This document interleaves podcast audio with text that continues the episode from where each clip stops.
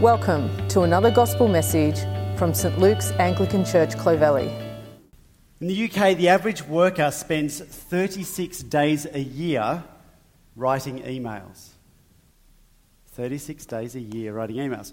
Um, 40% of workers, uh, this a UK survey, reported they were quite sure that they make, their work makes no significant contribution to the world. 40% of people. Uh, there was a global survey by Gallup in 2013 that broke down employees into three categories. There was the engaged group, 13%. The disengaged group of workers, 63%. The actively disengaged group of workers, 23%, who actually like hurt the organisation they work for, who steal, who hurt those around them, who are most vulnerable to self-abuse and all the rest. Now, um, how are you feeling about your work? Right? Um, there's a professor at the London School of Economics, David Graeber, who uh, released uh, this book. I'll let you read the title. Uh, he's arguing that there are millions of people in the Western world or across the world who are toiling away at meaningless, uh, unnecessary jobs, and they know it. Uh, find it hard to kind of admit to others or co workers, but they know it. And he gives some examples. This guard whose job is pr- to protect an empty room. Um, or someone whose you know, administrative job just copying, pasting emails to kind of from one thing to another just to answer kind of you know, tech inquiries of employees. So, um, how are you feeling about your work? Now, for some of us, our work is intensely stressful. And for some of us here in our church family, um, being out of work is very stressful at the moment. Some of us are bored with our jobs, and some of us are just utterly overwhelmed with our jobs. Some of us are conflicted with ethical questions at our workplace. Some of us are conflicted about that work life balance and even being at work. Some of us feel very detached from our work and kind of disinterested. Some of us are so engaged in it that we're actually depleted and have no energy for the rest of life or relationships or family. Some of us kind of want to take our faith to work, and some of us just don't know even what that looks like. And today's passage is going to give us a glimpse. There's a lot the Bible's got to say about this, but give us a glimpse into God's vision for good work. That, that work is another way we get to worship God. And the kicker is if you don't learn to worship God through your work, you'll end up worshipping the work itself, or the money, or the status, or the cushy retirement it's going to give you. So we need to learn how to worship God through our work. Except you may have noticed that Colossians 3 is actually addressed to slaves and masters, or in one translation, bond servants. Um, now, even if you're someone who kind of feels you're like a slave to your boss, or maybe a slave to your clients, because you know what? The emails, they just never end, and the expectations never end. Even if you feel like a slave to your work, it's not this sort of slavery. Um, and it's interesting, you know, the New Testament condemns enslavers. Okay, 1 Timothy chapter 1, you can look it up. Um, and the New Testament, I think, lays the foundation for the abolition of slavery that happened in the 18th century. And that begins in passages like this. Right? The very fact that the New Testament addresses, bothers to address pesky slaves as they were seen in the ancient world, gave them a dignity that was unheard of in the first century. Um, the fact that in probably in a lounge room church in the little city of Colossae, in kind of what is modern day Turkey, slaves and masters met as brothers and sisters in that church. That was remarkable. And the New Testament says some other things like there is a freedom that you can have even as a slave, and the most powerful people in the world are often enslaved and addicted to ego, to success, and all the rest. Now, there's still some big questions to ask about that question of slavery, and in the notes that many of you got in your community group, I've written up about that. You can read that. Um, the point for now and for today is how much more? Okay? If even slaves could find dignity in their work, how much more can employees in a free kind of market uh, find dignity? If masters should have treated even slaves justly and fairly, how much more should bosses and employers treat those who work for them with dignity? Do, you see how it works? Um, and what we're going to see today is that God's vision for good work is about integrity, accountability, but it rests on our identity. That's where we're going to finish. So, if it's helpful to you, there's a, there's a brief outline on your handout. The first thing is God's vision is for us to have integrity in our work. Okay? Why don't you grab your Bibles and we're going to read from uh, Colossians 3, verse 22. Slaves, obey in everything those who are your earthly masters, not by way of eye service as people pleasers, but with sincerity of heart, fearing the Lord. Whatever you do, work heartily, as for the Lord and not for men, knowing that from the Lord you will receive the inheritance as your reward. You are serving the Lord Christ.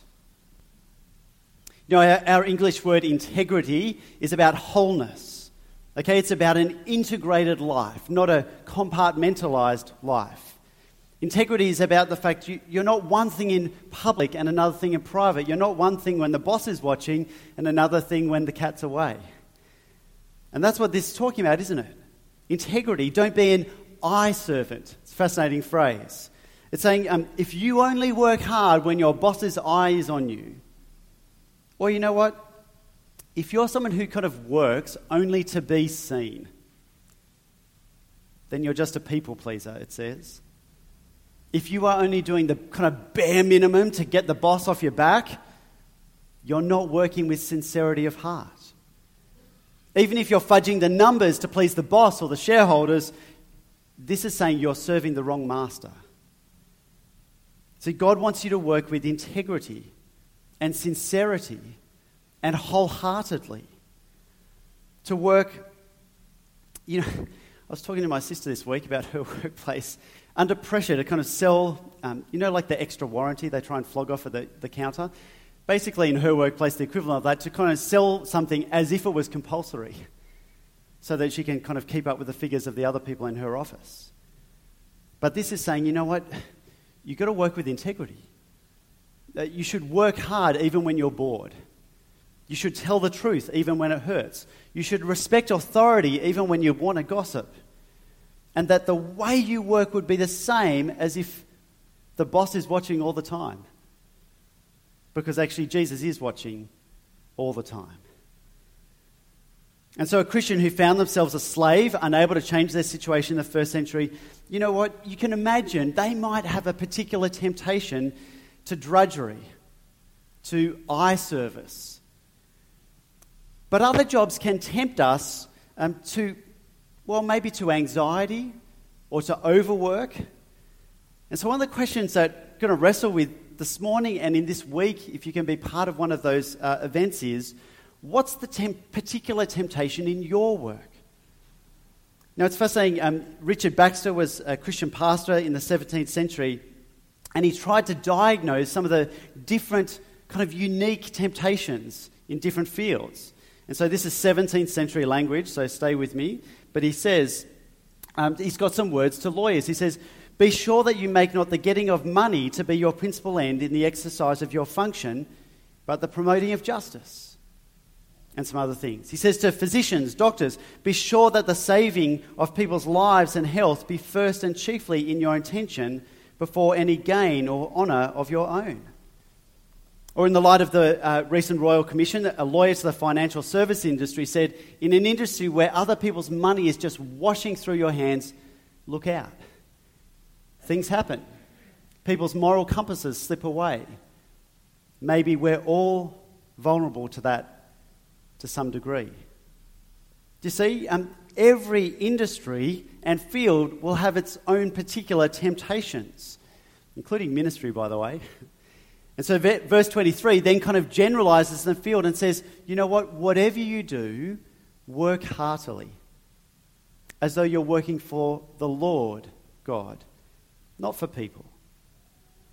Even if your work is voluntary, even if your work is at home, even if your work is unpaid or unrecognized or unappreciated, work heartily. Whether you're a tradie or trading shares, whether you're blue collar or white collar, whether you're a gospel worker or a secular worker, whether you're a free or even a slave, who do you work for? I work for the Lord Jesus. I work for the Lord Jesus. I serve at the pleasure of Jesus. And you know what? By the way, this also means you don't have to fulfill every single expectation of your boss or your parents or yourself because you answer to Jesus and he's the most gracious boss you could ever have. But you know, there's something about working with integrity that at some point in your working life you'll realize that is going to cost you. It's going to cost you to work with integrity. I mean, this is hard actually, just to kind of go to work without worrying about whether you know, you're being seen, whether you're getting the credit. Or worse, actually, can be hard going to work when you work hard only to have someone else get the credit or take the credit. That's really hard. And so it's interesting, God gives us the hope that we need to do good work. Have another look at verse 23.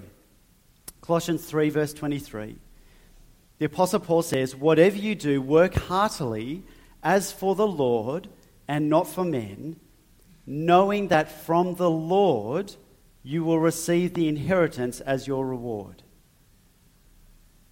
Now, slaves weren't normally rewarded. It's kind of like the definition, right? But you see, in God's economy, everything's upside down. I mean, because Jesus paid the punishment that we deserve, we get the inheritance that we don't deserve. God turns everything upside down. And so, even a first century slave in very menial work is guaranteed an inheritance laid up in heaven, safe and secure, says Colossians 1, verse 5. You know, some of us are kind of, you know, banking on getting an inheritance one day, especially with Sydney property prices, and hoping that our parents don't squander it. But you know what? This is saying actually every Christian has an inheritance that can never be taken away. And Colossians 3 is saying that hope of that inheritance should transform the way you work. Because, I mean, what, what reward is it that gets you up on Monday morning? What is it that kind of, you know, makes you keep going? Is it the money? Or the mortgage? Or the fear? Or the kudos? Or the status? Or the rush? Or the cushy retirement? Because, you know, if that's your motive, then you're only working to get noticed or to get money or to get status, and you're only working for what you get out of it rather than to give and love and serve through your work. And so Colossians 3 gives us this hope that we need to work for good. It says, you know what? Even if no one ever notices, and even if everyone else always gets the credit, even if your industry doesn't pay you well in our society, or your manager doesn't appreciate you, you'll be able to work with integrity because your security is in heaven with Jesus, untouchable. So God's vision is work with integrity. And then there's a second part. God's vision is for us to lead with accountability. Let's uh, pick it up from uh, chapter 3, verse 25. Colossians 3, verse 25. It says, For, it seems to be like a continuing idea, right? For the wrongdoer will be paid back for the wrong he has done, and there is no partiality. Masters, treat your slaves justly and fairly, knowing that you also have a master in heaven. Now, after that really encouraging stuff, the tone of verse 25 is a little bit of a surprise, I think. There's a, it's a warning, isn't it? A warning that the master we serve, Jesus, will hold us accountable for how we work.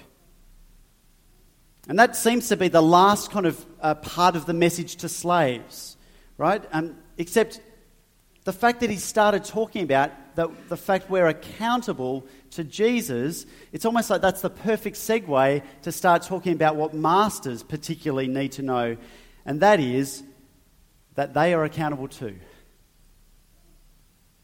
You may be in a position of authority, but you are not the queen bee or the king pin. Jesus is. And the master we serve, God, will hold us accountable for the way we treat others, especially those who might be under our authority and care. Know, under Roman law, slaves uh, uh, had no rights at all, and masters could do whatever they wanted. But here's Paul saying, not so for Christians. Um, Aristotle had a similar household code going through, you know, um, you know, marriages and children and parenting and work, um, similar things we've been dealing with. Aristotle's code instructed how to manage your slaves, but never how to care for them. But you see, Jesus has come to, to put the world back to order the way it's meant to be, and this is where it begins. So imagine you're a first century Roman citizen and you've just become a Christian. Well, start treating your slaves justly and fairly, like people, not property. Concern for their families, their, their education, their illnesses, even if that costs you. Because you see, for Christians, there is a new bottom line that is more than just the bottom line more than just making money or doing business. And so, um, for those of you who might be a, a team leader or um, an employer or a boss, here's a question for you How would you foster in your workplace the treatment of others that is just and fair? You know, what would that look like? Uh, there was a research group um, in the US um, called Best Christian Workplaces.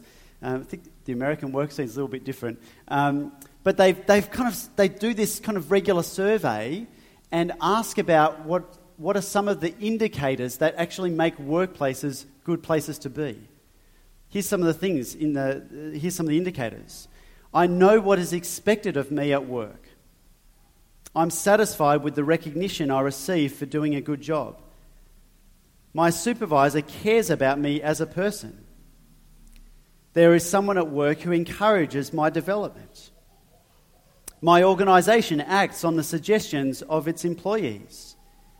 My co workers are committed to excellence. My organisation is well managed. My organisation's leaders behave with fairness and integrity. I mean, that last one could be Colossians, just the words of Colossians 3, really, couldn't it? And so, friends, uh, for any of us who are kind of in those positions of power, what do you think about? How is it you could foster that kind of workplace? I mean, some of you are just trying to cope with your workplace, and it's quite toxic. It's especially worse if you're kind of, you know, young and starting out, and you just have no power and no say. And, you know, we keep hearing of examples of bullying, don't we? Um, from the local playground to one of the principals of the local schools, I don't know if you saw that article, to Parliament. It's just everywhere, isn't it? And if you've experienced that, you need support and prayer to, um, to persevere and to endure and to take a stand or maybe to get out of that workplace. But you see, for any of us who are in power, who have the opportunity to kind of influence our workplace, especially when, you know, that it doesn't take you, you kind of get very high up in the ladder to start to kind of, you know, care about power, you know, and it's like a little fiefdom. It's so easy for those of us who have responsibility and authority to start throwing our weight around or steamroll people or want to kind of make it all about us looking good. And here the Bible is saying those who are in authority need to know that they are under authority, under the authority of the Lord Jesus. And you know, there's a link there, isn't there, between ethics and accountability. Right? There's a link between ethics and accountability. Um, there was a fascinating article a few months ago about uh, kind of reflecting on the Banking Royal Commission that's going on and asking the question who's responsible? Who's responsible? Is it the, some individuals or is it the organisation that's to blame? And uh, the article pointed to there's a famous precedent in the Challenger space shuttle explosion. Uh, hands up if you remember this. Well, there you go. There was a famous kind of, you know, um, NASA, you know, kind of uh, rocket launch, and, you know, 73 seconds into the launch, the whole thing exploded, and seven, you know, astronauts died. And they, you know, they went back and they did um, the inquiry right. Engineers had said, "Do there's a problem, don't launch." And then there was a kind of, you know, management decision, no, we are going ahead. And the, the inquiry kind of, you know, was trying to look into this, but the inquiry refused to blame any single individual, just saying it was the culture of the organisation. No one was responsible. It's fascinating. This Australian journalist kind of is reflecting on that, and here's how she sums up. She says, Blame should be laid on individuals, however complex the process of untangling their culpability. Otherwise, society as a whole is inviting an accountability vacuum with ethical chaos the result. Now, just try and soak up that last line, right? An accountability vacuum with ethical chaos as the result.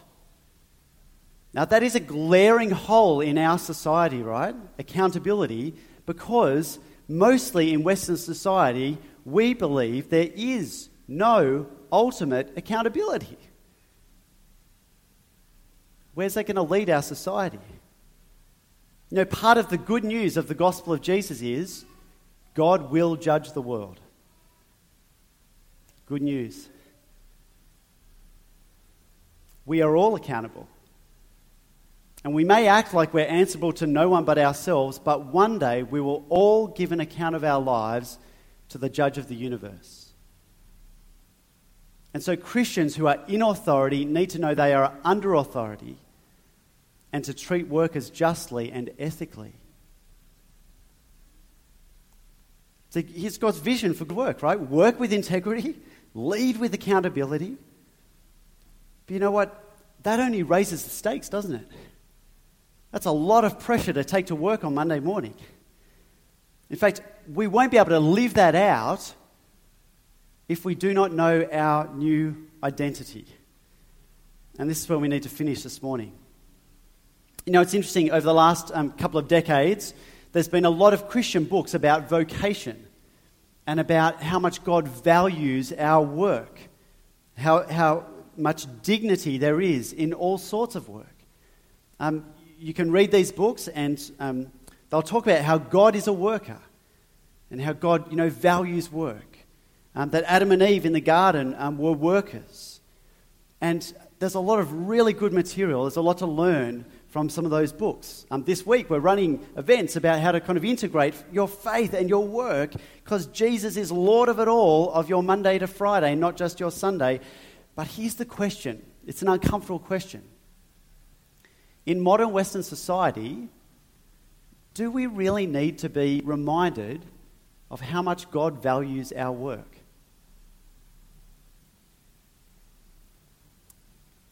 The yes case would be well, there was a Hollywood actor this week who was job shamed on social media because he was working as in Trader Joe's or like Coles, right? and he was job shamed for working in retail. And Colossians 3 says, you know, whatever your, whatever your work, you can worship God and love people through your work. So we do need to hear that, don't we? And maybe maybe we need to be reminded of the importance of work because, you know, some of us are kind of sitting here wondering if our jobs are meaningless. Although the Old Testament book of Ecclesiastes doesn't kind of make it any easier for us because it, it actually just says, you know what, maybe all work's meaningless. But then again, in our Western society, we are so obsessed with work, we hardly need to be told that you know, God values your work. This is a quote from Professor Peter Fleming, who works in a university in London. He says, The ideology of work has demolished all of the other traditional status structures related to religion, artistic endeavour, raising family, and other status symbols within communities. After demolishing these structures, we have been presented with a situation that tells us the only thing that matters is the work you do. And therefore, you should revolve and center your whole life around that.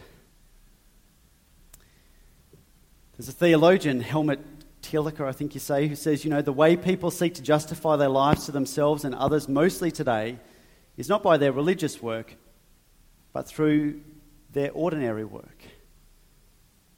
We place so much value and worth and identity on our work.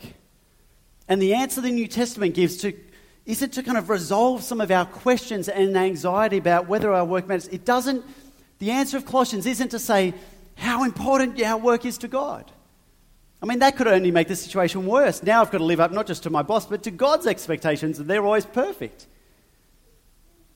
But you know, when Colossians 3:22 says, "Whatever you do," notice it doesn't say whatever your work, your work is of ultimate significance. No, it says whatever you do, you can serve the one who is of ultimate significance, whatever your work.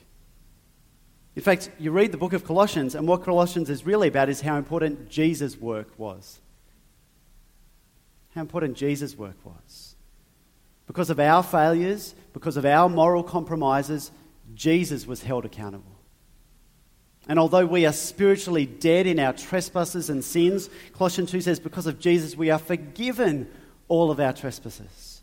And although death hung over us because of Jesus, our life is now hidden with Christ. Colossians 3, verse 3. You know, our society keeps trying to define our identity by what do you do? But the Christian has a new identity. Who do you serve? I serve the Lord Jesus, who served me first. Friends, when we know that we are children of God, when we know that we are servants of Jesus Christ, our identity isn't in our job or our performance or our achievements, but in Jesus and his perfect achievement. We'll know that our security isn't in our work or our savings or how good our CV is, but our security is hidden in Jesus, safe and secure forever.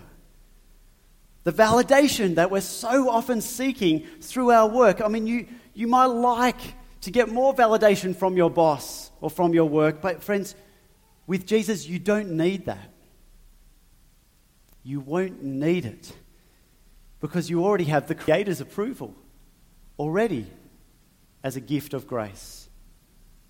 See, in Jesus, you are worthwhile and loved even if you are out of work or even if you are chronically ill and unable to work. Because of Jesus, the most menial work can be meaningful, and the most stressful jobs can be bearable. You know, there's a writer, um, uh, you know, a novelist who was, uh, wrote in the New York Times. Um, he said this. Said, uh, "When good writing was my only goal, I made the quality of my work the measure of my worth. For this reason, I wasn't able to read my own writing well." I couldn't tell whether something I had just written was good or bad because I needed it to be good in order to feel sane. Right? If you, invest, if you try and get your identity from your work, you know, get your worth from your work, you won't even do good work. You'll be too anxious about it to even do good work. But here's Jesus saying to you and to me, I worked myself to death for you so that you don't have to. Come find your identity and your security in me, and you won't, you won't need to save yourself by your work. You'll be able to serve others through your work. Let's pray.